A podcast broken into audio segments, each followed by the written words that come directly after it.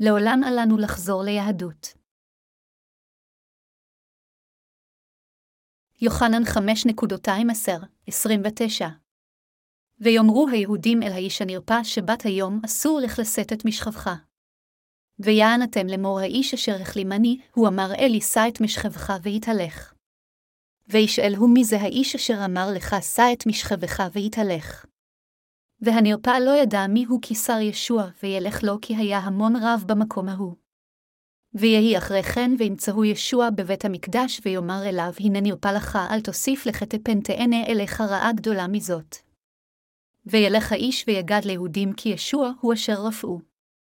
ועל כן רדפו היהודים את ישביה, ויבקשו המיתו, כי עשה אלה בשבת. ויען אתם ישוע אבי פעל פעלתו עד עתה, וגם אנכי פעל.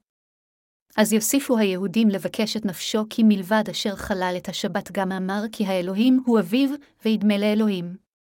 ויען ישוע ויאמר אליהם אומן אומן אני אמר לכם לא יוכל הבן לעשות דבר מנפשו בלתי את אשר יראה את אביו, עשה כי את אשר עשה, הוא גם הבן יעשה כמוהו. כי האב אהב את הבן ומורה איתו כל אשר יעשה, ועוד מעשים גדולים מאלה יורהו למען תטמעו. כי כאשר האב יאיר וחי את המתים, כן גם הבן יחיה את אשר יחפץ. כי האב לא ידין איש כי אם נתן המשפט כלו ביד הבן למען יכבדו כולם את הבן כאשר יכבדו את האב. מי אשר לא יכבד את הבן גם את האב אשר שלחו איננו מכבד. אומן אומן אני אמר לכם אשמה דברי, ומאמין לשלחי יש לו חיי עולם, ולא יבא במשפט כי עבר ממות לחיים. אומן אומן אני אמר לכם כי תבוא שעה ועתה היא אשר ישמעו המתים את כל בין האלוהים והשמעים חיי יחיו. כי כאשר לאב יש חיים בעצמו כן נתן גם לבן להיות לו חיים בעצמו. ואפשלתן נתן לא לעשות משפט כי בן אדם הוא. אל תתמרו על זאת כי הנה באה שעה, וישמעו כל שכני קבר את קולו. ועלו השעה הטוב לקום לחיים, ועשה הרע לקום לדין. האיש אשר היה חולה במשך 38 שנים. בקטע הקודם של כתב הקודש של היום ישנו סיפור על ישוע אשר ריפא אדם חולה אשר היה לו חולי במשך 38 שנים. ישוע אמר לאיש שריפה, הנה נרפא לך אל תוסיף לכת פן תאנה אליך רעה גדולה מזאת, יוחנן 5 ו-14 דקות. אני מאמין שיש כאלה מאיתנו שחייבים לדעת למה התכוון ישוע בדבריו כשאמר לא לחטוא יותר שמא דבר רע יותר יגיע אלינו. בדברו, ישוע אומר לנו לא להיכשל שוב באמונה שקרית. אם קיבלנו את מחילת החטאים על ידי האמונה בבשורת המים והרוח, אנו חייבים תמיד להיות זהירים ממורי שקר. אנו חייבים תמיד להיזהר ולהישמר מהם כיוון שהם אומרים שאפילו אם האדם קיבל את מחילת החטאים, הוא חייב להמשיך לקבל את מחילת החטאים על ידי שיעלה תפילות תשובה. מחילת החטאים שלנו באה אלינו באמצעות אמונתנו בבשורת המים, והרוח אשר מחקה את חטאי ליבנו. ישוע לקח כל חטא וחטא של העולם הזה ומחק אותם לגמרי בשביל כל הזמן. ישוע היה הגפן האמיתי. באמת, ישוע היבריא על ידי דברו אחת ולתמיד איש חולה אשר הייתה לו מחלה במשך 38 שנים. כך, הוא גם פתר אחת ולתמיד את כל החטאים של כל האנשים בעולם בנהר הירדן על הצלב.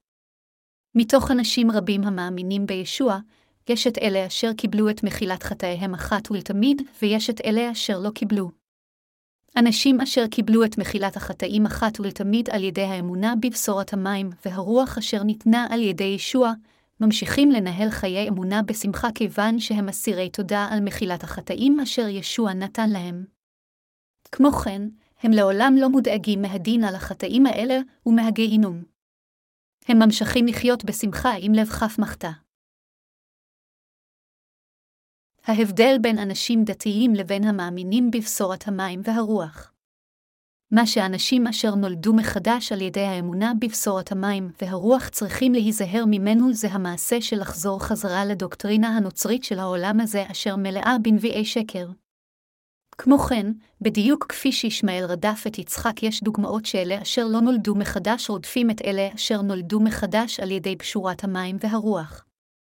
אלה אשר לא נולדו מחדש מחשיבים את הדוקטרינות של הזרם שלהם כיותר חשובות מאשר דבר האמת לכן, הם ממשיכים לרדוף את אלו המאמינים ודורשים על בשורת המים והרוח.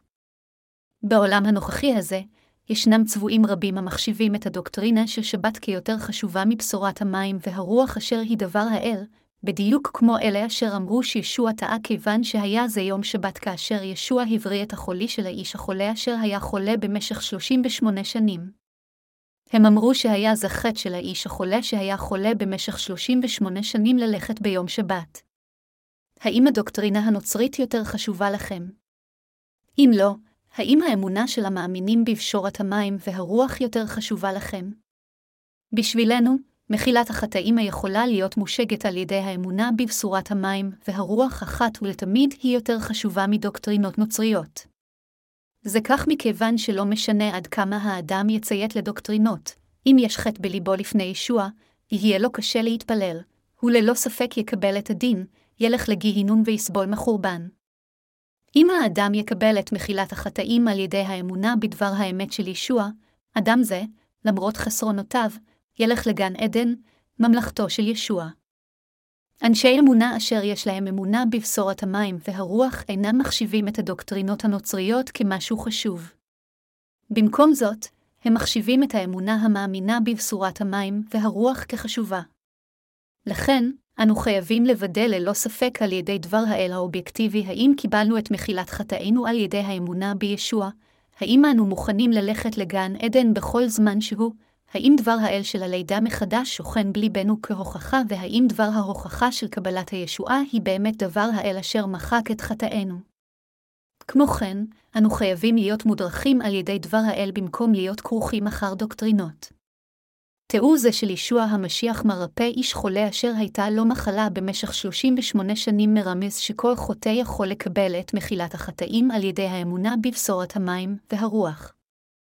היום שבו ישוע ריפא את האיש החולה אשר היה לו חולי במשך 38 שנים, היה יום שבת והדברים אשר ישוע אמר כאשר הבריא את האיש החולה היו המילים, שא את משכבך והתהלך, יוחנן 5 ו-11 דקות.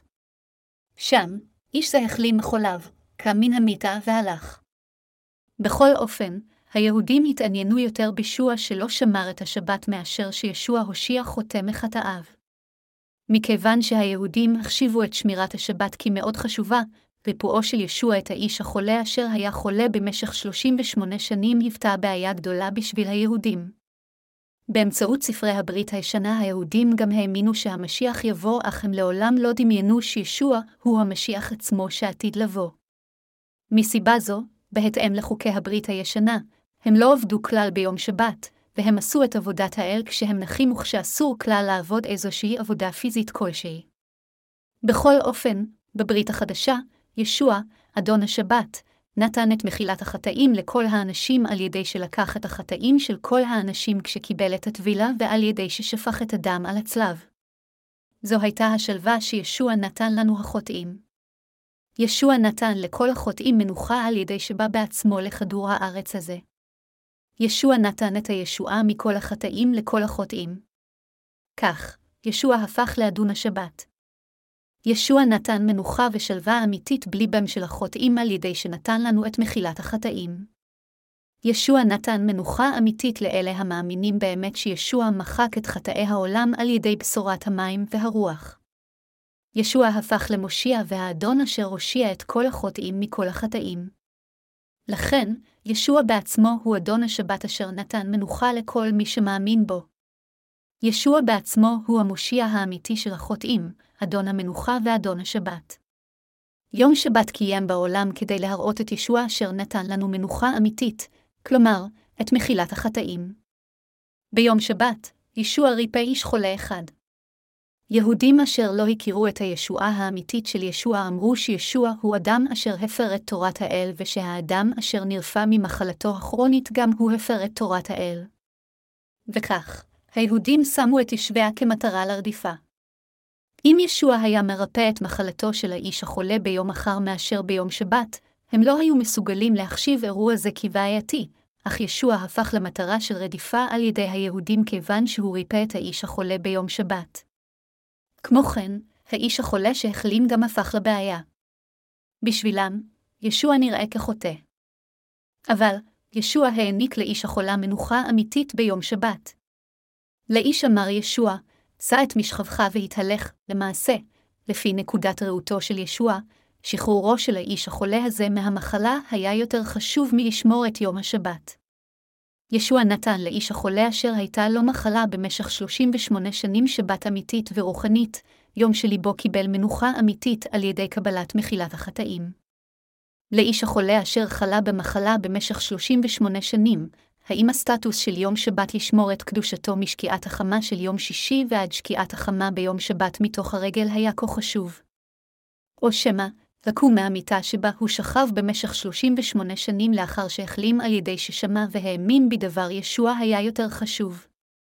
האם היום שבו הוא החלים היה יותר חשוב? האם יום שבת נמצא בלבכם? יום שבת אין כוונתו ליום ממש בשבוע. יום שבת אמיתי הוא הישועה מכל החטאים אשר מושגת על ידי האמונה בדבר מחילת החטאים בלב. אדם אשר קיבל את מחילת החטאים אחת ולתמיד מהכל, יש לו מנוחה אמיתית. מתוך אלה המאמינים בישוע, יש את אלה אשר יש להם בלי במנוחה אמיתית, ויש את אלה אשר הולכים לכנסייה ללא מנוחה אמיתית. עלינו ליהנות ממנוחה אמיתית כשאנו מקבלים את ישוע לתוך לבנו על ידי קבלת מחילת כל חטאינו באמצעות האמונה בבשורת המים והרוח. השבת האמיתית נמצאת באמונה בישוע אשר הושיע אותנו מכל החטאים. האיש החולה הזה נהיה מסוגל לקום ממיטת חוליו אשר בה הוא שכב במשך 38 שנים כאשר הוא קיבל את הכוח הזה על ידי האמונה בדבר ישוע כפי שהוא. דבר ישוע גרם לאיש החולה שוב להרגיש טוב. האיש החולה אשר חלה במשך 38 שנים קם מן המיטה והתהלך אחת לתמיד ברגע שהוא שמע את דבר ישוע והוא העיד בפני אחרים על העובדה שמחלתו נרפאה בגלל ישוע. חברים מאמינים יקרים, הדבר המרכזי בקטע כתב הקודש של היום נמצא באירוע שבו היהודים אשר טענו שהם מאמינים באלוהים האשימו את ישבעה אשר ריפא מחלה ביום שבת ואת האיש החולה אשר היה לו חולי במשך 38 שנים אך החלים על ידי דבר ישוע. טענתם של היהודים הייתה כיצד אדם יכול לעשות עבודה של ריפוי מחלה או קימה ממיטת החולי והליכה ביום שבת. לפי חוקי היהדות, הכל צריך להיפסק ביום שבת. הם טענו שהאיש החולה וישוע היו צריכים לנוח ביום שבת. לכן הם רק הצביעו על כך כיצד אדם יכול לרפא מחלה וכיצד איש חולה יכול לקום ולהתהלך. בכל אופן, חברים מאמינים יקרים, אם אתם ואני היינו חולים, האם להחלים מהמחלה לא היה חשוב ללא קשר לאיזה יום בשבוע הריפוי היה מתבצע בין אם זה ביום שבת או ביום אחר של השבוע? האם אדם בעל מחשבה נורמלית לא היה חושב כך? ללא קשר איזה יום בשבוע הוא יום הריפוי, כל מה שחשוב זו העובדה שהאדם החלים, אז איזה חוק אומר שאסור לאדם לקבל טיפול רפואי ביום שבת? כמובן, בברית השינה כתוב, זכור את יום השבת לקדשו. ששת ימים תאבד, ועשית כל מלאכתך. ביום השביעי, שבת לי ולהך, לא תעשה כל מלאכה אתה ובנך ובתך, עבדך ואימתך ובהמתך, וגרך אשר בשעריך, שמות 20.28-10. אבל עלינו לזהות שאלוהים אמר לנו לשמור את השבת בהתאם לחוק זה כיוון שלאלוהים הייתה כוונה מסוימת. אלוהים העניק לנו מנוחה אמיתית. אם נסתכל על ספר בראשית החל מפרק 2 פסוק 1, נאמר, ויכלו השמיים והארץ וכל צבם. ויכל אלוהים ביום השביעי, מלאכתו אשר עשה, ושבת ביום השביעי, מכל מלאכתו אשר עשה. ויברך אלוהים את יום השביעי, ויקדש איתו, כי בו שבת מכל מלאכתו, אשר ברא אלוהים לעשות, בראשית 2.21-3. אם נסתכל בקפידה על קטע זה, נאמר שאלוהים יצר את בני האדם ואת כל הדברים שבשמים ובארץ בשישה ימים, ושאלוהים סיים את עבודת היצירה ביום שבת ונח, כלומר, נרגע בנוחות. המשמעות של זה היא שאלוהים לא עבד ביום שבת. לאחר מכן כתוב שאלוהים ברך את היום השביעי וקידש אותו. קטע זה משמעותו שאלוהים העניק לנו את מנוחת האל על מנת שהחוטאים יקבלו את המחילה של ישוע מהחטאים ועל מנת לגרום להם לנוח בנוחות בגוף ובנפש. זוהי הסיבה מדוע אלוהים קידש את יום השבת וברך אותו. המשמעות היא שביום השביעי, לאחר שיצר את כל הדברים של השמיים והארץ בעצמו, אלוהים מחק את כל החטאים של כל בני האדם באמצעות ישבעה כך שהאנשים יוכלו לנוח בנוחות והוא נתן לנו את מלכות השמיים. זה שאלוהינו נתן לנו את יום שבת זה בדיוק אותו דבר כמו שהוא נתן לנו את מחילת החטאים. המשמעות של זה היא, ביודעו שהשטן מרמה ומציק לאלה אשר נכשלו בחטא, אלוהינו מחק את כל החטאים של עולם זה עם גופו, והוא אפשר להם ליהנות ממנוחה בגוף וברוח. אם נדייק, זוהי בשורת המים והרוח אשר נתנה מנוחה אמיתית ומחילת חטאים לכל האנשים. אנשים חושבים בדרך כלל שאלוהים קבע את יום שבת על מנת שהם ישמרו את התאריך המדויק והזמן של שבת. אם כן, למה אתם חושבים שאלוהים התכוון כאשר הוא אמר לנו לשמור את השבת? אני יודע שהוא התכוון שנאמין בעובדה שישוע מחק את חטאינו ושנשמור את האמונה המאמינה בכך. אין זה אומר שעלינו לשמור את התאריך של שבת כנוהל פורמלי. איננו יכולים לשמור את יום שבת באופן מושלם במדויק. במקום זה, אנו מסוגלים לשמור אותו בצורה רוחנית במסגרת פשורת המים והרוח. בקוריאה, במיוחד במחוז בגנגבן ישנם כנסיות אדבנטיסטיות רבות.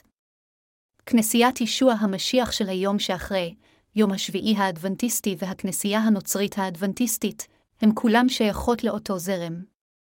אנשים אלה עובדים ביום ראשון, אך מהשקיעה של יום שישי ועד השקיעה של יום שבת הם אינם עובדים. בכל אופן, מכיוון שכדור הארץ מסתובב, יש הבדלי זמן שונים בין קוריאה לאזורים שונים כמו אמריקה ואירופה. אם זה שעות היום בקוריאה, זה יכול להיות שם שעות לילה. לפיכך, למרות שזה יום שבת כאן בקוריאה, זה לא יום שבת שם. אם אדבנטיסט רוצה לטוב לרהב בבקר של היום שאחרי שבת כדי לשמור את קדושת היום, הוא אינו יכול שלא להפר אותה כשהוא במטוס בגלל הבדלי הזמן. הוא נוסע ביום שבת. היכן אם כן אנו יכולים למצוא תכלית לכך שישוע אדון המנוחה האמיתית קבע את יום שבת? מהיכן המנוחה האמיתית שישוע נתן לחוטאים בה?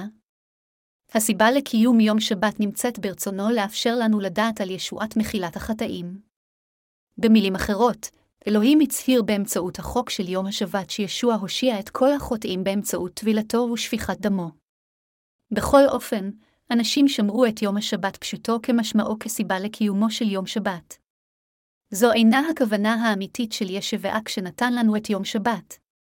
אדונינו נתן לנו את השבת כדי שנשמור את פשורת מחילת החטאים אשר הושיעה אותנו מכל חטאינו.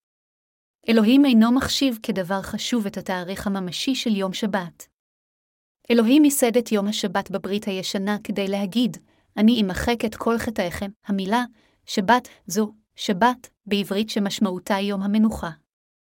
המשמעות של זה היא, אני מחקתי את כל חטאיכם, אני הושעתי אתכם מהחטאים כדי שתוכלו לנוח בנוחות. לקחת אתכם כלעדיי. בפתרון בעיית החטאים, אשר מנעו מכם לנוח, נתתי לכם רגיעה אמיתית, מה שאלוהים התכוון כאשר הוא אמר לנו לשמור את השבת זה שאנו לעולם לא נהפוך לחוטאים יותר כשנלך שולל אחרי השטן ושאנו ננוח ככאלה ללא חטא שהרי הפכנו לאלה ללא חטא כיוון שישוע מחק את כל חטאינו. כמו כן המשמעות היא שלא נלך שולל לעולם אחרי השטן. ישנם אנשים בתקופת הברית החדשה הזו אשר מתעקשים לשמור את יום השבת פשוטו כמשמעו. הם מחשיבים את היום ככה חשוב שהם ממשיכים וחושבים שאם האדם לא ישמור את השבת, אמונתו של האדם אינה יכולה להיחשב כאמונה, שאמונתו בישוע אינה הולמת ושמירת יום השבת הכרחית לישועה. לכל אלה יש אמונה ביום שבת בעצמו לא בדבר האמת של ישבעה. בזמן תקופת השליחים, היו נוצרים בכנסייה שהצהירו שהם חברים ביהדות האורתודוקסית. הם התעקשו שעליהם לשמור את חוק יום השבת כאמונה מרכזית ולכן, הם עמדו נגד הישועה של המאמינים בישוע על מנת להחזיק בתוקף בחוק השבת. אך הרעיון שלהם היה לגמרי שגוי. ישוע ריפא בדברו איש חולה אשר היה על מיטת חוליו במשך 38 שנים. בדיוק כפי שישוע אמר, שא את משכבך והתהלך, יוחנן 5 ו-11 דקות, האיש החולה אשר היה בעל חולי במשך 38 שנים אכלים והתהלך. החולה רופא באמצעות דבר אמת אחד של ישוע. לדבר אדונינו יש כזה כוח. אדונינו הושיע את החוטאים אחת ולתמיד על ידי שמחק את כל חטאיהם עם דבר גבורתו, אל העברים אחת נקודותיים שלוש. עתה, קום והתהלך. זה שהאיש החולה החלים מ-38 שנים של חולי מרמז שלאחר שחי כחוטא במשך 38 שנים, האדם יכול לקבל את מחילת החטאים על ידי האמונה בישוע ושמיעת פשורת האמת. לא משנה עד כמה זקן ועמוק החטא, ליבו של האדם משיג מנוחה על ידי קבלת מחילת החטאים אחת ולתמיד כשהוא מקשיב לבשורת האמת של המים, והרוח אשר באמצעותה ישוע מחק את כל חטאי העולם. ישוע הוא המושיע של כל החוטאים והוא האחד אשר העניק את חסד הישועה לכל אחד ואחד מהם. למעשה, מחילת כל החטאים של החוטאים מתממשת ברגע שהאדם שומע ומאמין בדבר האל ואז שלווה נכנסת אל ליבו. החולי של האיש החולה אשר היה חולה במשך 38 שנים, החלים בדיוק ברגע שהוא שמע והאמין בדבר ישוע. האם איש חולה המקבל טיפול רפואי ביום שבת זהו חטא רק מכיוון שהיהודים ניסו לשמור את דוקטרינת יום השבת שלהם? האיש החולה אשר היה לו חולי במשך 38 שנים קם, התהלך, ורץ מסביב. אבל, האם זהו חטא לפני האל לקבל ריפוי ביום שבת? האיש החולה אשר ישוע פגש כבר לא היה יותר פציינט. מה שאני שואל זה האם האדם צריך להישאר במיטה רק מכיוון שיום הריפוי הוא יום שבת. האם אלוהים יהיה שמח לראות זאת? זה באמת לא רצון האל. היכן בתנ"ך נמצא החוק האומר שאדם יהודי אסור לא לקבל טיפול רפואי ועל לא לקום ביום שבת? האם אם כן זה נמצא באיזו דוקטרינה נוצרית? הדוקטרינות הנוצריות הן דוקטרינות אשר יוסדו על ידי בני אדם. הם פורקו על ידי אנשים על דעת עצמם כדי לחפש צידוק לאינטרסים שלהם. כל אותו זמן, אנשים רבים דיברו על ללכת אחר חוק האלוהים. אך, המשמעות האמיתית של דוקטרינת השבת היא שאנו נשמור את אמונתנו באמת הישועה שאדוננו נתן לנו באמצעות פשורת המים והרוח. הוא לא נתן אותה כדי שאנו נשמור את השבת ככתבה, אלא במקום זאת הוא נתן אותה לנו שאנו נוכל לשמור בליבנו את העובדה שישוע נתן לנו ישועה על ידי שגאל אותנו מחטאי העולם. לכן אנו חייבים להאמין בבשורת המים והרוח של האל אשר נתן לנו מחילת חטאים ומנוחה אמיתית בליבנו ועלינו לאמץ את האמת של הבשורה בליבנו. במילים אחרות, המשמעות היא שהצדיקים אשר נולדו מחדש על ידי האמונה בבשורת המים והרוח חייבים להאמין שאדונינו מחק את כל חטאיהם ולהגן על אמונתם. אדונינו אמר בבירור לחוטאים, לקחתי את כל חטאיכם והושעתי אתכם מכל החטאים, אנו מאמינים שאדונינו נתן לנו מנוחה אמיתית. אנו חייבים למצוא את התכלית של יום שבת שאדונינו קבע. ישוע נתן לנו את השבת על מנת לתת לנו מנוחה ושלווה לעד בליבנו על ידי שמחק את כל חטאינו באמצעות פשורת המים והרוח. אנו חייבים לדעת את התכלית לכך שישוע הושיע אותנו, ואנו חייבים להאמין בה. בקטע כתב הקודש של היום, היהודים טענו שאסור לאדם לרפא את החולה ביום שבת, וזה, אפילו אם החולה נרפא, על החולה להישאר במיטה במשך היום כיוון שהיהדות טוענת שלשמור את התורה ככתבה וכלשונה זה מאוד חשוב. אם היינו נופלים ליהדות היינו עשויים להאמין כך. לזרמים נוצרים רבים היום גם יש אמונה מוטעית שכזו. יש גם אנשים אשר אומרים, אתה אומר שישוע מחק את חטאי העולם על ידי שנשא אותם באמצעות טבילתו, אבל הוא לקח רק את החטא הקדמון בלבד. באשר לחטאי היומיום האדם מקבל את מחילת החטאים על ידי שהוא מעלה תפילות תשובה כל יום, האם זוהי אמונה ראויה? ישוע ניקה את כל החטאים של כל האנושות אחת ולתמיד על ידי פשורת המים והרוח. זוהי אמונה מפוברקת היוצאת מתוך מחשבות אנוש האומרת שהאנשים מקבלים את מחילת החטאים שהם עושים בזמן שהם חיים על ידי העלאת תפילות חרטה כל יום. אך עדיין, זרמים נוצרים של עולם זה חושבים בדרך כלל שמכיוון שהם ממשיכים לעשות חטאים על בסיס יומיומי, על האנשים לקבל את מחילת החטא על ידי תחינות יומיומיות. תפילות תשובה נראות כמו מעשה של ביקורת עצמית בחברות קומוניסטיות. זה לא שונה מהיהדות הנראית בקטע כתב הקודש של היום. פעם האמנתי בישוע כמושיע מבלי להכיר את פשורת האמת של המים והרוח אשר ניתנה על ידי ישוע המשיח. בכל אופן, קיבלתי את מחילת החטאים, כל חטאי, אחת ולתמיד על ידי ששמעתי וידעתי בדיוק את פשורת המים והרוח אשר היא דבר האמת, ובאמצעות האמת של האמונה בה. אני בטוח שגם אתם חוויתם את אותו חסד הודות לישוע. לכן, אל לנו להתעכב יותר על הפורמליזם של היהדות של היום לאחר שקיבלנו את מחילת החטאים על ידי האמונה בבשורת המים והרוח. למרות שקיבלנו את מחילת החטאים, אם נעלה תפילות תשובה יום ולילה כשאנו אומרים משהו כמו, אלוהים היקר, חטאתי שוב. בבקשה סלח לי. אני קיבלתי לחלוטין את מחילת החטאים, אך בבקשה סלח לי על חטאים אלו אלוהי. בבקשה סלח לי פעם נוספת, אז, המשמעות היא שאין לנו אמונה נכונה. אם ננסה להתנקות מחטאים כל יום על ידי העלאת תפילות תשובה אפילו לאחר שהאמנו בבשורת המים והרוח, זה יהיה כמו לבגוד בישוע.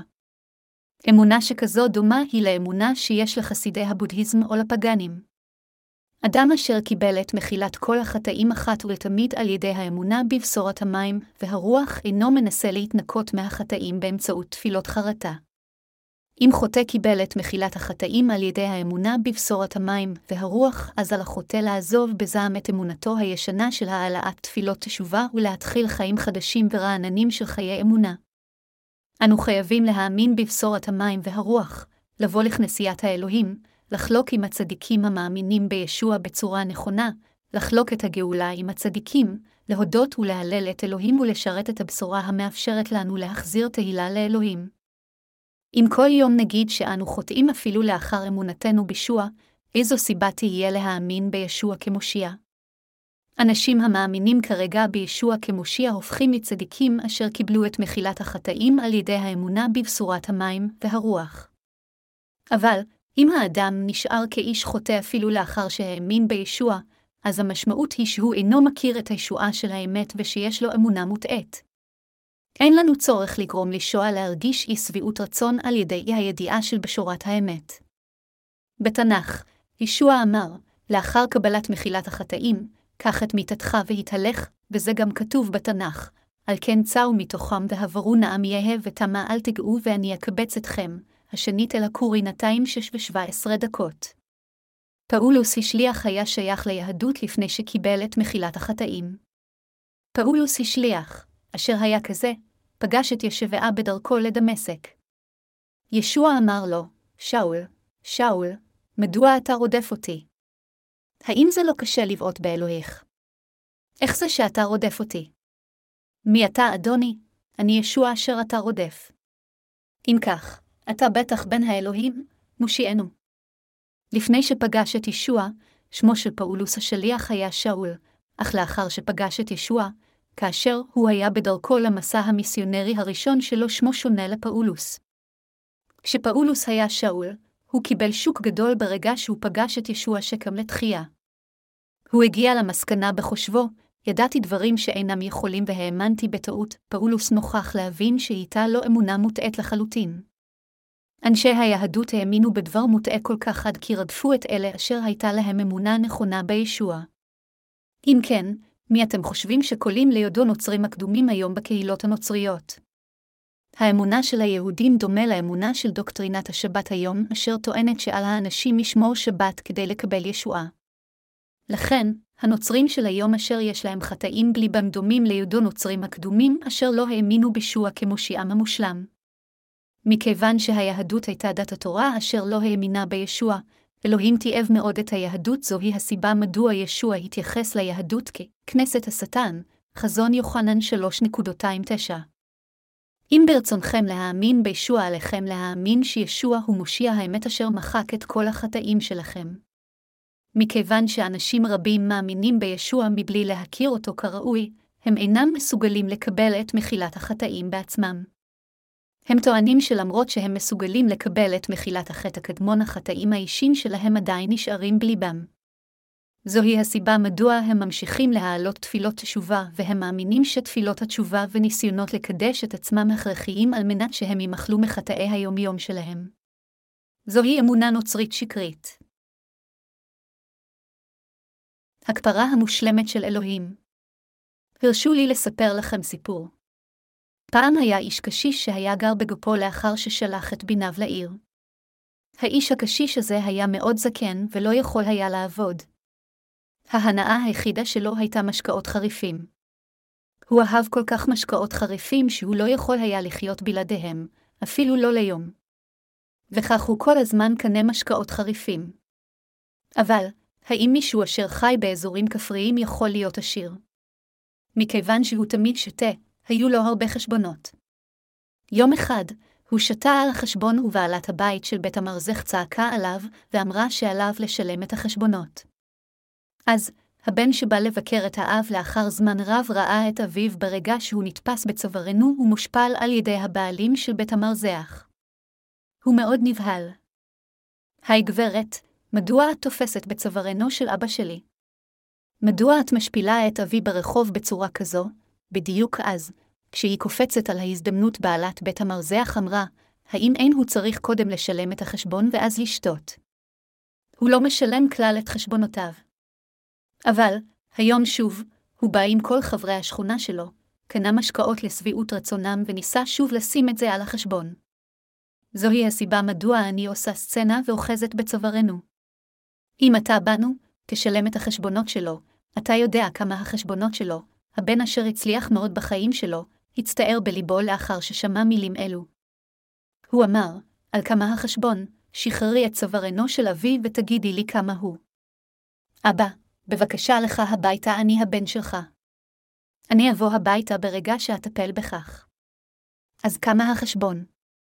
באזורים הכפריים בקוריאה, את חשבון המשקאות משלמים בדרך כלל באורז, ובעלת הבית אמרה שערך החשבון הוא 200 שקי אורז. לחקלאי מן השורה, האם 200 שקי אורז אינו שווה לערך לעשר שנות חקלאות? ספר החשבון היה מלא בכתב זעיר של רשומות של האישה באיזה חודש ובאיזה תאריך האב שיטה על החשבון. האב, שהיה טוב לב, היה מזמין עוברים בשבים ואומר, בואו תיכנסו, כנסו, וקנה עבורם משקאות כל יום. חברים מאמינים יקרים, תתארו לעצמכם כמה גדול נעשה החשבון כתוצאה מכך. בכל אופן, בן זה שילם את כל החשבון. כמה עולים 200 שקי אורז, ושילם את החשבון בקלות רבה. אז, אמר הבן לבעלת הבית, איסוף חברי השכונה ושתיית משקאות חריפים יחד היא ההנאה האחרונה שיש לאבי בגילו הזקן. לכן, כאשר אבי מגיע לכן עם חבריו מהשכונה, בבקשה הגישי לו משקאות ללא תשלום, והוא נתן סכום כסף עצום לבעלת הבית מראש. לאחר מכן, אפילו כשהאב אסף את חברי השכונה שלו ושתה משקאות, האם זה היה נרשם בספר החשבונות? זה לא היה יכול להירשם. האם בליבו של האב לא היה חוב כאשר האב לא ידע את העובדה הזו ושתה משקאות על החשבון? היה. אך לאחר מכן, הבן אמר לאב, לא אמרתי לאבא את העובדה הזו שמא הוא ישתה יותר מידיי. אך עתה הוא הזמן להגיד לו את האמת כיוון שליבו כל כך הכביד עליו כיוון שהחשבונות שוב עלו. לכן עליי להגיד לו שנתתי מראש סכום כסף גדול לחשבונות העתידיים. עליי גם לומר לאבא לא לשתות יותר מדי משקאות אלא רק קצת. עתה, עליי להגיד לו שהפקדתי בידי בעלת בית המרזח 200 מיליון וון, 200, 000 US דולר. כשהוא חושב כך, הבן קרא לאביו ושאל, האם אתה שותה הרבה אלכוהול בימים אלו? היי בני, שתתי שוב במשך חמש חודשים, לכן אני דואג. אני חושב שאסבול שוב. איכשהו אני חושב שיתפסו אותי שוב בצווארוני. אל תדאג, אבא, נתתי סכום גדול של כסף מראש כך שתוכל לשתות כל חייך. אך תנסה לא לשתות יותר מדי בפעם אחת. באמת? כמה נתת? ובכן, הפקדתי בידי בעלת בית המרזח 200 מיליון וון. לא, באמת. 200 מיליון וון. ביודעו שאביו ימשיך לשתות, הבן הפקיד בידי בעלת הבית סכום של כסף שמספיק לכסות את השתייה לכל החיים. למעשה, האב היה חייב בליבו כאשר הוא לא היה מודע לעובדה שהבן נתן לבעלת הבית 200 מיליון וון מראש. אך למען האמת, הוא למעשה לא היה חייב. במשך חמש חודשים האב הזה היה עם מחשבה, אני בחובות, אני בחובות, בליבו, וכך, כל פעם שהוא עבר לפני בית המרזח, הוא עבר כשראשו למטה. אך עתה, אביו לא היה יותר בחובות. כך היא מחילת החטא. ישוע מחק את חטאינו בדיוק כך. ביודעו שאנו בני האדם נחטא במשך כל חיינו, אלוהים האב שלח את ישוע כדי לקחת את כל חטאי העולם מראש, ואפשר לא לקבל את הדין על החטאים על הצלב אחת ולתמיד. בעשותו כן, הוא ארגן את זה כך שליבנו לא יהיה כפות בחטאים. אנו מודים לאלוהינו האב אשר שחרר אותנו מהחטאים על ידי ששלח את ישוע המשיח. ישוע שחרר את אלה מאיתנו המאמינים בו מכל חטאינו. חברים מאמינים יקרים, האם זה כך? האם אתם מאמינים בשוע כמושיעכם? האם ישוע לקח את כל חטאיכם? חטאיכם הועברו כולם על ישבעה.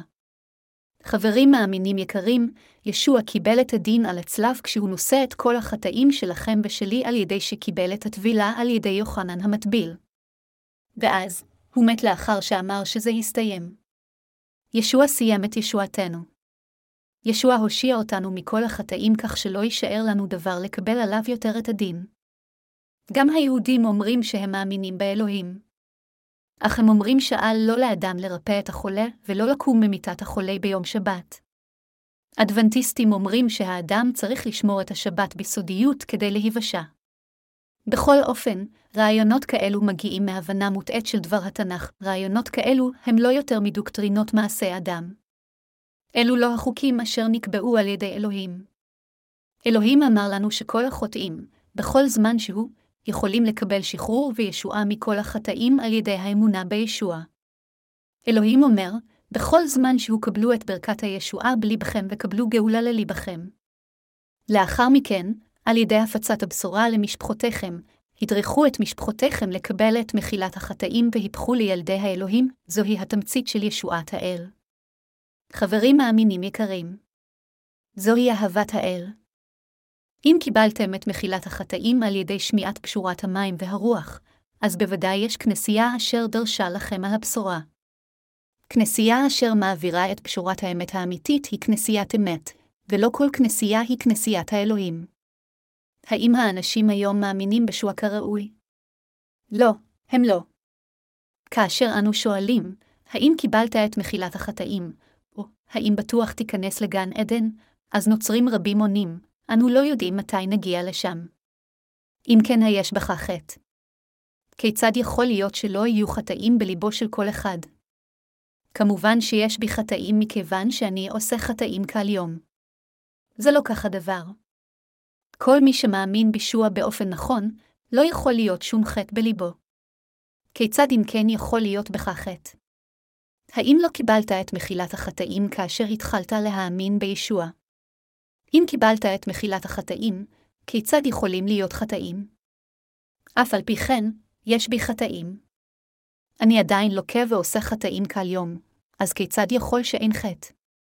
אם כן, מדוע אתה מאמין בשוע? האם ישוע לקח את כל חטאיך? הוא לקח אותם. אם כך הדבר, לא צריכים להיות בך חטאים. ישנם. כיוון שאני עושה חטאים שוב ושוב, יש בי חטאים. כך, דבריהם סותרים אחר את השני. בתחילה, הם אומרים שישוע לקח את כל חטאיהם, אך אם ממשיכים לשאול אותם הלאה, ישנם אנשים ששואלים חזרה כיצד יכול להיות שאין חטא. שיחות עם נוצרים שכאלה נמשכות. אם ישוע כן לקח את כל החטאים, אז אין בי חטא אך אני עדיין חוטא. ישוע לקח רק את חטאי הקדמון, אך הוא לא לקח את קל החטאים האישיים שלי. כיצד אתה יכול לקבל את מחילת החטאים האישיים שלך? אנו מקבלים את המחילה של חטאינו האישיים על ידי תפילות יומיומיות של תשובה, ישנם נוצרים רבים שיש להם אמונה שכזו. ישוע לקח את כל חטאי העולם בנהר הירדן. אז איך יכולים להיות חטאים באדם? לא יכול להיות חטא בליבם של אלה המאמינים שישוע לקח את כל חטאי העולם על ידי שקיבל את הטבילה בנהר הירדן. כל פעם שבודהיסטים קוריאנים מבינים שהם עושים חטא, הם מזמרים וקוראים לאלוהים ולאלילים שלהם, נמו המטאבו קוואנסיאם בוזו, באופן דומה אם חוטא נוצרי מעלה תפילות תשובה כל יום, המשמעות היא שהאיש או האישה האלה לא קיבלו את הישועה מהחטא שלהם עדיין. לאחר שהתחיל להאמין בישוע, אם אמונתו של האדם מתפוררת מכיוון שעשה חטא עקב חסרונותיו כבן אדם, אז אמונתו של האדם היא אינה אמונה אמיתית. זוהי אינה אמונה, אלא במקום זאת, זוהי רק התנהגות דתית נוספת שהאדם מאמין על מנת להישען על אלוהים. אנו בני אנוש לקויים לפני האל. אנו קיבלנו את מחילת החטאים על ידי האמונה בישוע אשר מחק את כל חטאינו של בני האדם אשר הם לוקים בכל אספקט שהוא. למרות שאנו פגומים, אלוהים הוא כל יכול ללא פגם. זוהי הסיבה מדוע אלוהים מחק את כל חטאינו ולחלוטין הושיע אותנו מכל החטאים האלו אשר אנו עושים עקב ליקויינו. האמונה בכך היא האמונה האמיתית. האיש הזה, אשר האמין באלוהים והשתוקק לעזרתו, קיבל רפואה מם 38 שנות חולי לאחר שפגש את ישוע. המשמעות של זה היא שהוא קיבל את מחילת החטאים אחת ולתמיד. ישוע מספר לנו על מחילת החטאים המושלמת באמצעות האירוע של האיש עם החולי של 38 שנים, הוא קם ממיטת חוליו והתהלך לאחר שנרפא ממחלתו הכרונית. לאחר שקיבלנו את מחילת החטאים, עלינו לעולם להיות יחד עם אלה אשר לא קיבלו את מחילת החטאים. הכוונה היא שאסור לנו לנהל חיי אמונה יחד עמם.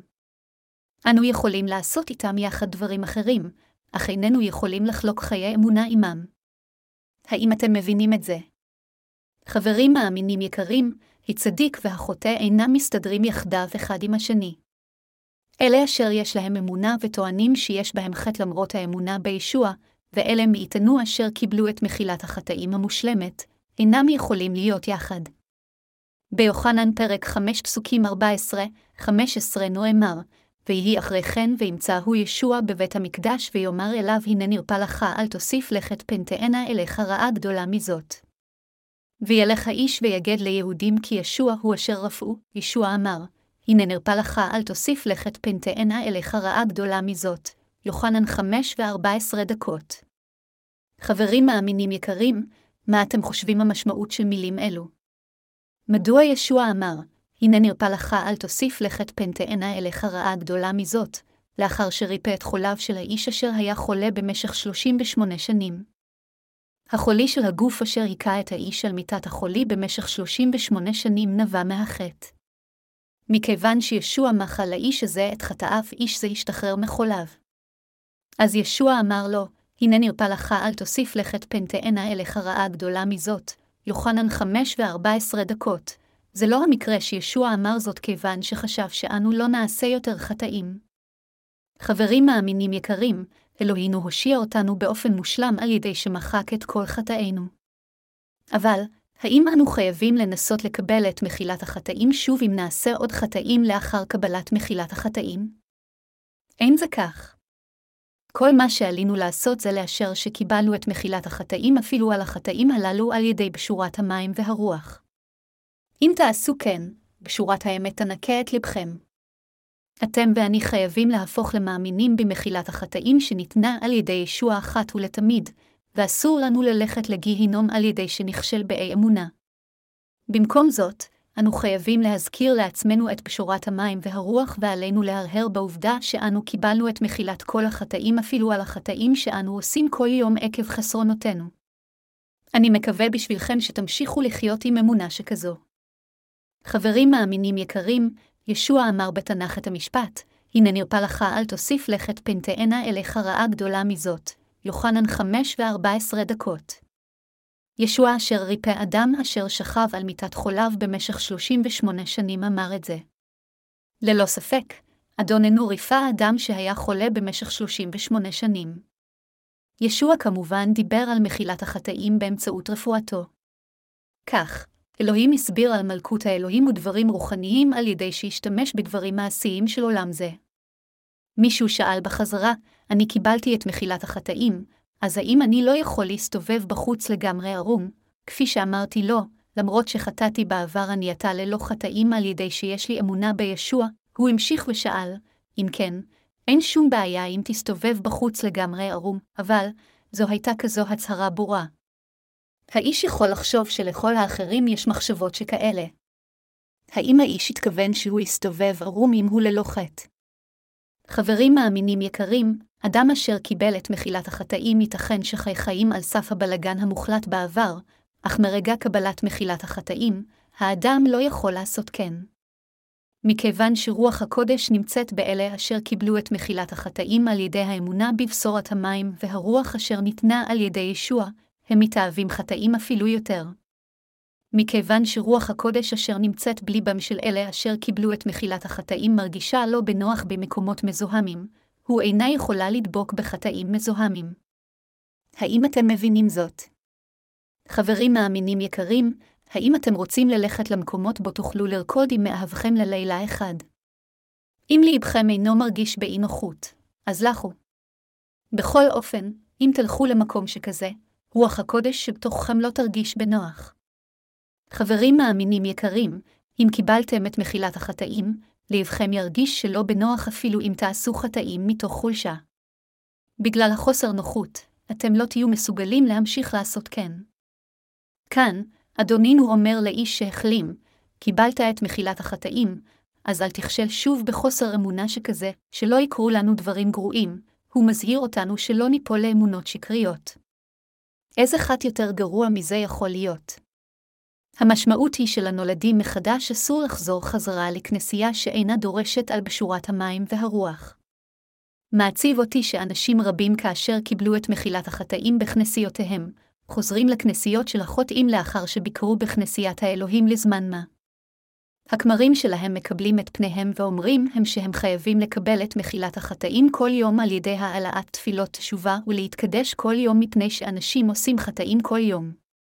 אם האדם רוצה לחזור כדי לנהל חיי אמונה תחת הדרכתם של כמרים כאלה, חולי קשה יבוא עליו, וחיי האמונה יגיעו לגמרי לסיומם. חזרתו של האדם לאמונתו הישנה תהיה לא שונה מבגידה בישוע. אלוהים האב, באמצעות בנו, מחק לחלוטין את חטאינו. כיוון שאלוהים אהב אותנו כל כך עד להקרבת בנו, הוא מחק את כל חטאינו לגמרי.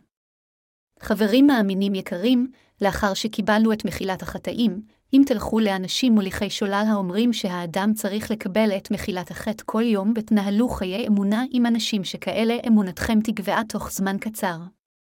ישוע היקר, חטאתי גם היום.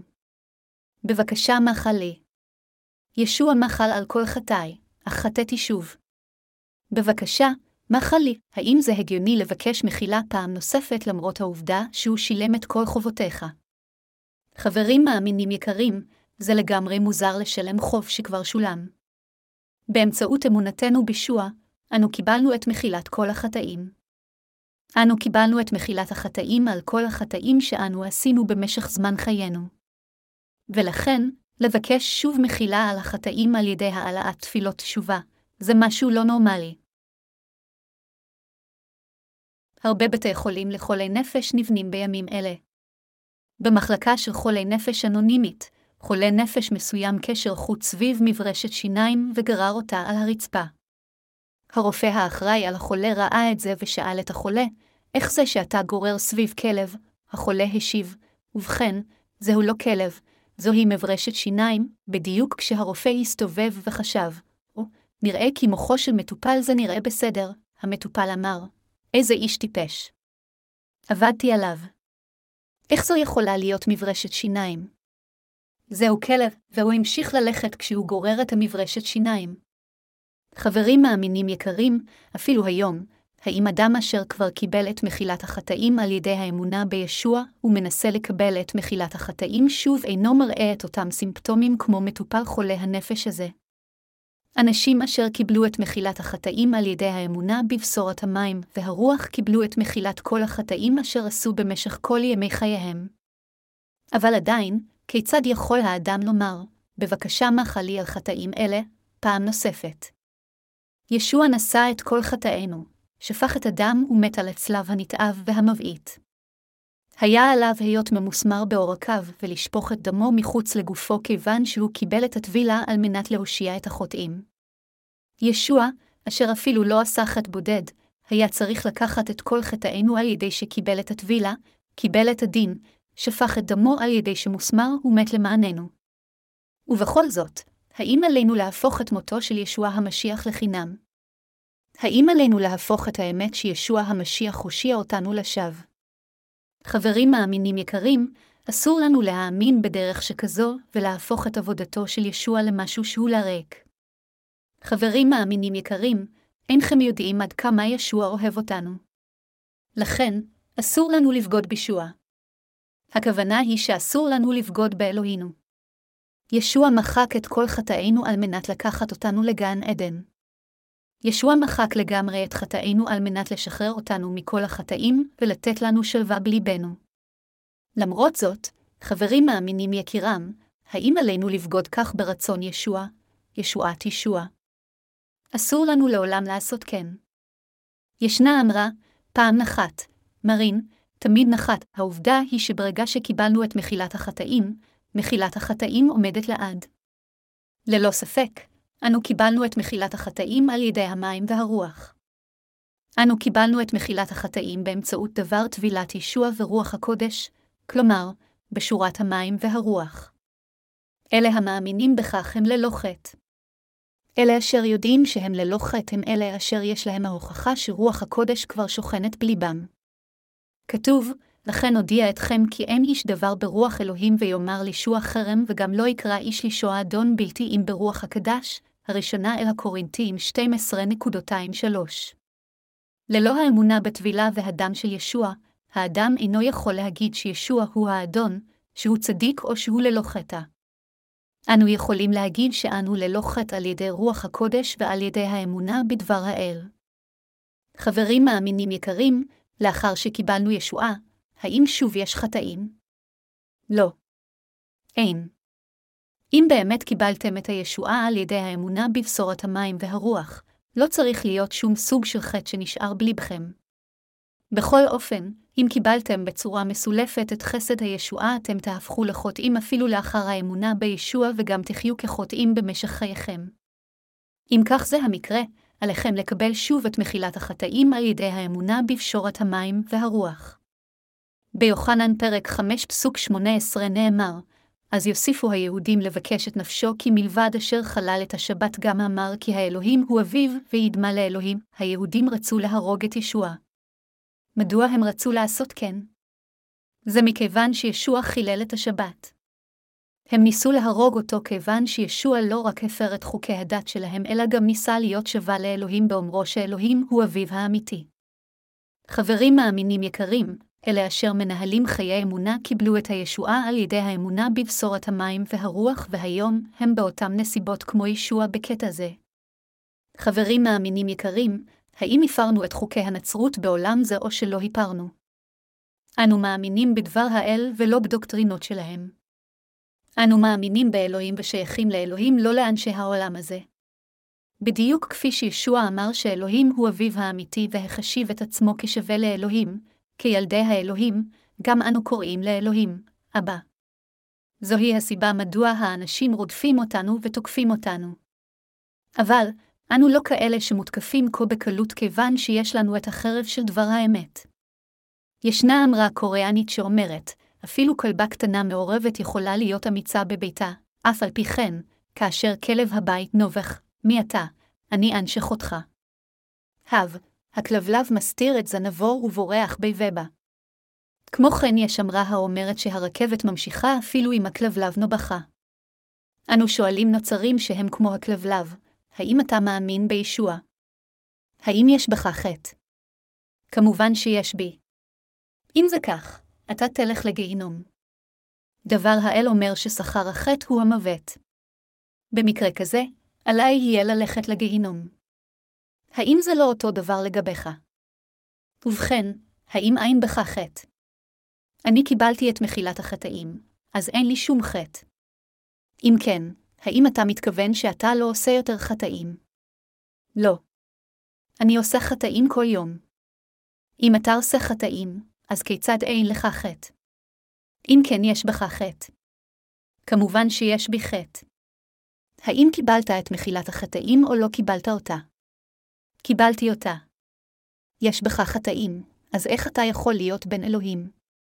יש בך חטאים כיוון שאתה פשוט מאמין בישוע אשר מת למענך על הצלב, ומפני שאינך מאמין שחטאיך הועברו על ישוע באמצעות טבילתו. אם ישוע לא לקח את חטאיך, איזה טובה הייתה צומחת לך אפילו אם הוא היה מת מאה פעמים על הצלב. חברים מאמינים יקרים, אם למישהו אין קשר אליך, אין לו תועלת בשבילך.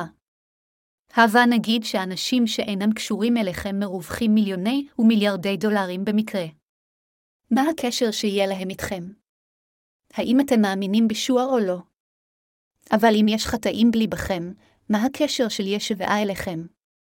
אנשים אחרים אשר קיבלו את מחילת החטאים ייתכן שילכו לגן עדן, אך איזו תועלת תהיה לזה אם אתה בעצמך לא תלך לגן עדן? האם זה לא כך? ולכן, אנו חייבים לקבל את מחילת החטאים על ידי הקשבה לבשורה המוחלטת ולהאמין בה בליבנו. חברים מאמינים יקרים, על מנת שתיכנסו לגן עדן, החטאים בתוך לבכם חייבים להיעלם. אנו נוסעים לפעמים. אנו נוסעים לחוץ לארץ וגם נוסעים נסיעות מקומיות, וכאשר אתם עולים למטוס או לרכבת כדי לנסוע, מה שתהיו זקוקים לו זה כרטיס. לכן כל עוד יש לכם כרטיס, זה לא משנה אם אתם מרופטים או בלויים. אם יש לכם כרטיס, אתם יכולים להתאכסן במלון, ואפילו אם אינכם עונבים עניבה את יכולים לעלות על מטוס. אבל לא משנה עד כמה אדם נפלא אתה, אם אין לך כרטיס, אתה תגורש. אפילו אם אתה קבצן, כל עוד תקנה כרטיס מדוכן הכרטיסים ותעבור בשער הכרטיסים, אף אחד לא יוכל לגרש אותך. אבל, אפילו אם אתה ג'נטלמן, אם לא יהיה לך כרטיס אתה תגורש. חברים מאמינים יקרים, אפילו אם יש לכם אמונה טובה בישוע במשך זמן רב, אם יש חטאים בליבכם, אתם חוטאים. בכל אופן, אף על פי שהאמנתם בישוע אפילו ליום אחד, אתם תהיו אנשים צדיקים אם תקבלו בליבכם את מחילת החטאים. לאיש צדיק או לאישה הצדיקה יש את הכרטיס של קבלת מחילת החטאים בליבו או בליבה, אך לחוטא אין עדיין את אותו הכרטיס. איזה סוג של כרטיס מאפשר לנו להיכנס לגן עדן?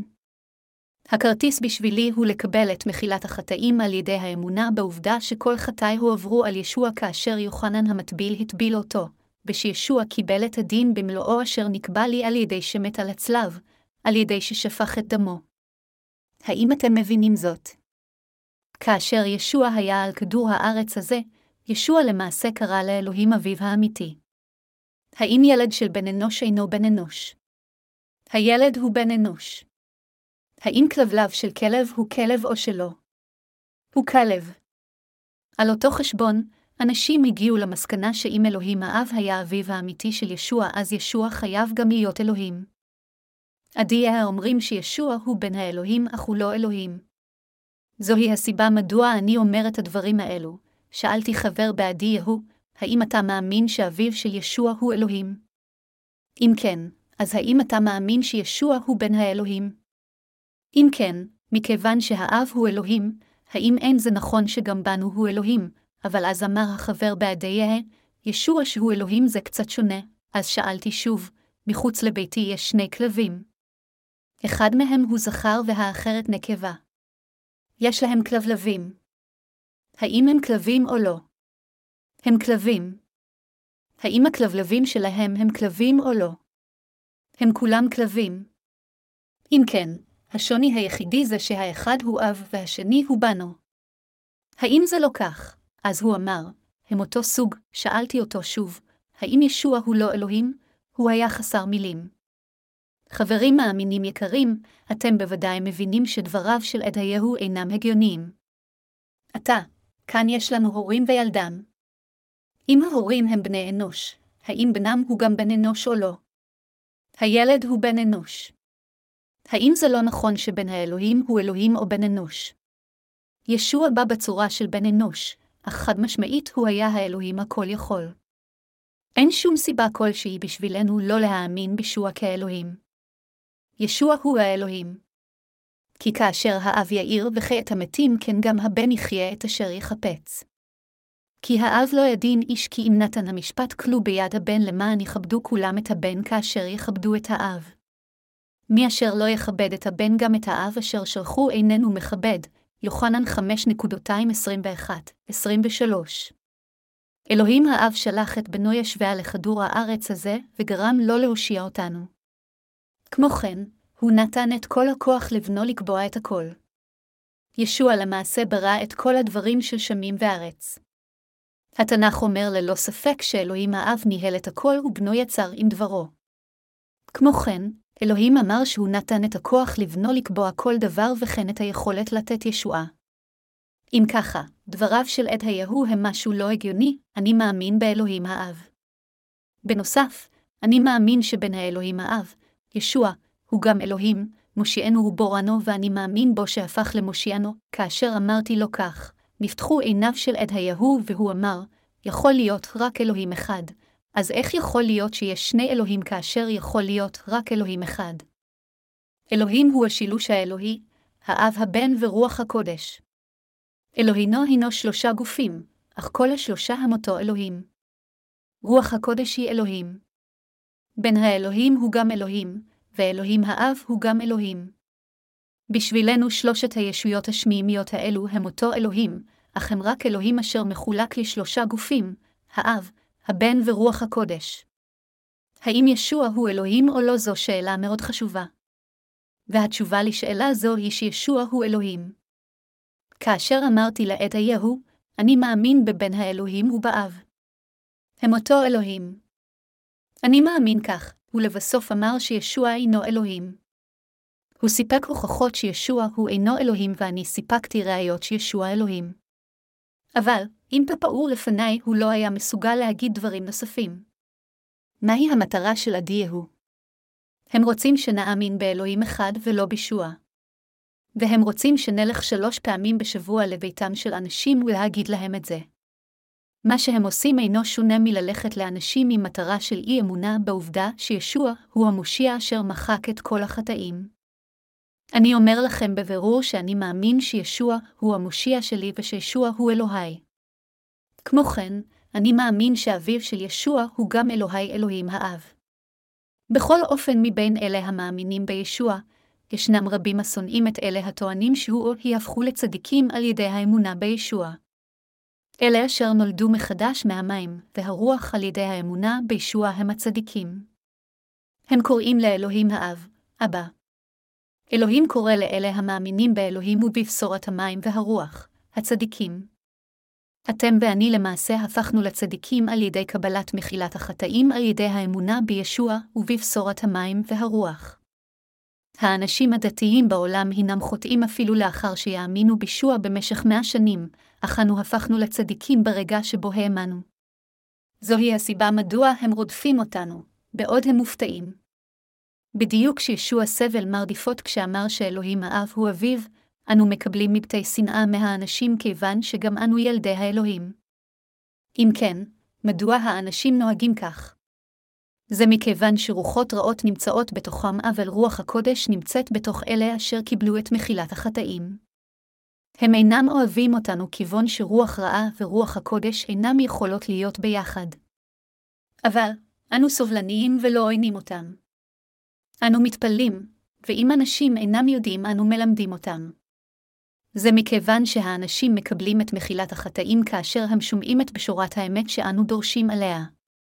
חברים מאמינים יקרים, עתה, באמצעות אמונתנו בישוע המשיח אנו הפכנו לכאלה שאלוהים הוא אבינו. אנו הפכנו לילדיו. אנו הפכנו לשותפים בתיבה השמימי, הראשונה לפטרוס 1.24. במילים פשוטות, אנו הפכנו לבניו של אלוהים. כדי להבהיר, אנו הפכנו לאלוהים, ב-10.234-35. האם אתם מבינים את זה?